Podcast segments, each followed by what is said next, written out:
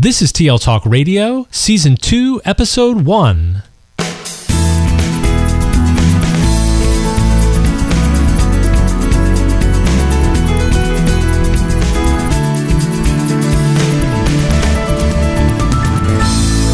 Welcome to TL Talk Radio, a regular podcast with Lynn Fuini-Hetten and Randy Ziegenfuss, where our goal is to engage you in learning, motivate you to share your work, and inspire you to lead for the change we need in schools for the digital age. I'm Randy Ziegenfuss.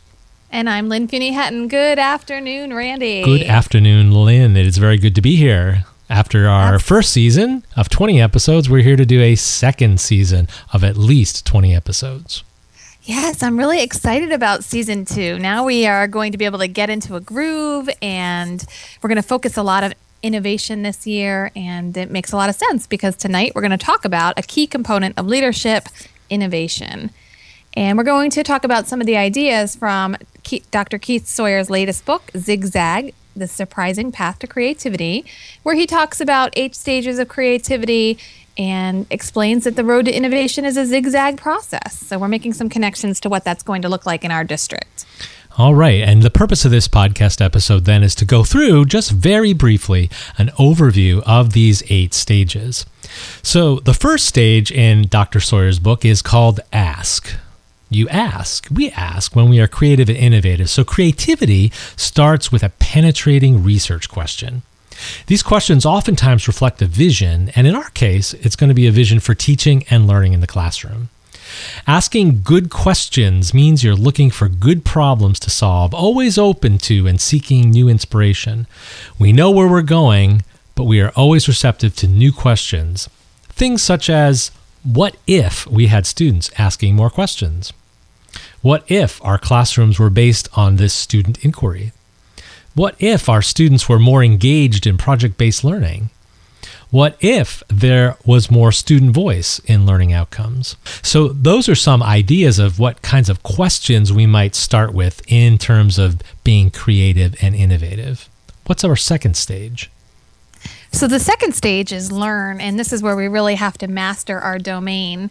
And I think as a district, we put a lot of emphasis on professional development because we value those learning opportunities in addition to offering district professional development like cohorts and summer academy, we also support personalized learning for stakeholders um, through both our collective bargaining agreement and the opportunity for er- teachers to earn choice hours and opt out of district face to face days. Teachers may attend conferences, they can view webinars, they can visit other teachers to learn and process together. Um, this year, we're looking forward to getting a group of teachers together, and this group of teachers will process new ideas together, ask questions as you emphasized uh, just a couple of moments ago, and read some different books based on innovation. So, um, looking forward to having that time for us to learn and master our domain uh, together.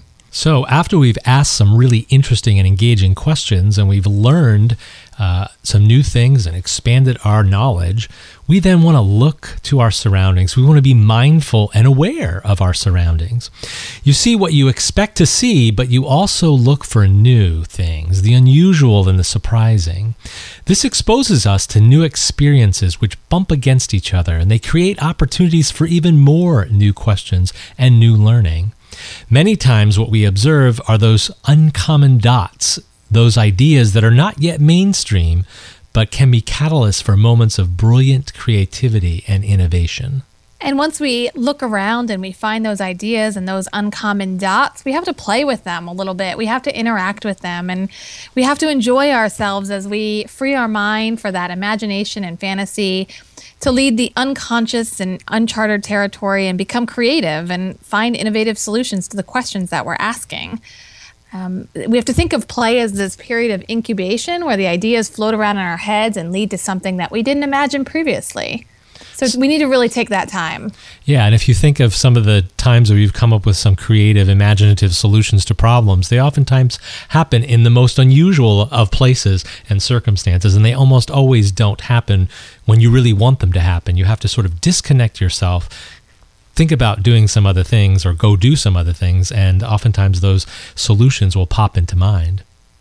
So, our next stage is think. So, as you ask, learn, look, and play, you're filling your mind with all sorts of new ideas, new questions, and you're thinking about these new ideas. Some of those are getting tossed away because maybe they're inferior or they just don't work for your particular context. And others then rise to the top as great ideas. And those are the things that you think about, uh, sifting and sorting through those uh, different ideas. And then you generate endless possibilities and more and more ideas. And the more ideas, the more that you think, the better. Absolutely. And there are some great thinking routines and protocols that we can use for brainstorming ideas and solutions. So maybe that's something that we'll share with the group as we get to started and work with them this year in innovation. So, looking at the next step, which um, Keith Sawyer identifies as fuse, combining the ideas and developing ideas and making connections to what we already know. And as masters of our domains, we have insight that no one else has. So we need to harness that expertise as well as connect to other experts in the field and bounce ideas together. Look for these unexpected combinations and realize that an idea is going to emerge as a combination of many ideas and that creative life doesn't box into concepts into separate compartments. It refuses them and it fuses them back together until you come up with an idea that is um, meets the needs of your problem and is feasible for your your group and your resources. So you've tinkered around and toyed around with various ideas. You've thought about them. You've fused them together. You've tossed out the not so great ideas, and some of the better ideas have risen to the top. And now, before you get to the final stage, it's time to choose something to do. And not all ideas and combinations of ideas are right for your purposes and your particular context. And this is sort of where you have to start to think a little bit too about which ideas you're going to choose. Ideas oftentimes create tension, and there comes a time when you have to figure out what is the best one for moving forward. And it's essential in that process that you come up with some criteria. What are the right criteria for your situation for critiquing and selecting what are the best ideas and then discarding those that prove to be inferior, awkward, or just a plain waste of time. yes, everybody knows we do need to use our time valuably. So finally, looking at, you know, making or building off that chosen idea, the idea that you selected and continuing to repeat the process and revisit the process and that it's an iterative process. Um, this process is very much tied to design thinking and that maker culture. You know, very very rarely is anything finished with a first draft. We have to work the process and be open to the fluidity of ideas. Um, throughout the process, we have to be willing to collaborate with others and build off our chosen idea to develop it further, to actually implement. And thinking about the design and innovative process, we know that there's power in multiple perspectives um, so that we can fuse our ideas, choose among them, build on what we like, and um, continue to, to work that process. And this year, with a group of innovators, we're hoping that these innovators will be our our makers, that this group will read and explore and learn and play and create and then finally implement these innovative ideas. So, this process, as it's presented in the book, is obviously a linear process since most books are linear. So, we get the first section of ask, then learn, then look, then play, then think, then fuse, then choose, and finally make. However, life isn't always linear. So that's why the title has the phrase zigzag in it. It doesn't have to be a linear process. Uh, for example, one of the connections that I make to this was um, this afternoon I got a Sphero. Amazon delivered my Sphero, which is a uh, a programmable plastic uh, translucent ball that you can uh, using some programming languages, uh, tell it to do certain things. So, having never used this before, uh, I took it out of the box and I read the directions. So, I was learning how to actually use this thing. And as a result, I moved to asking myself some questions, uh, such as what might this be used for? Um, how might students learn to program this? How might students learn from programming this?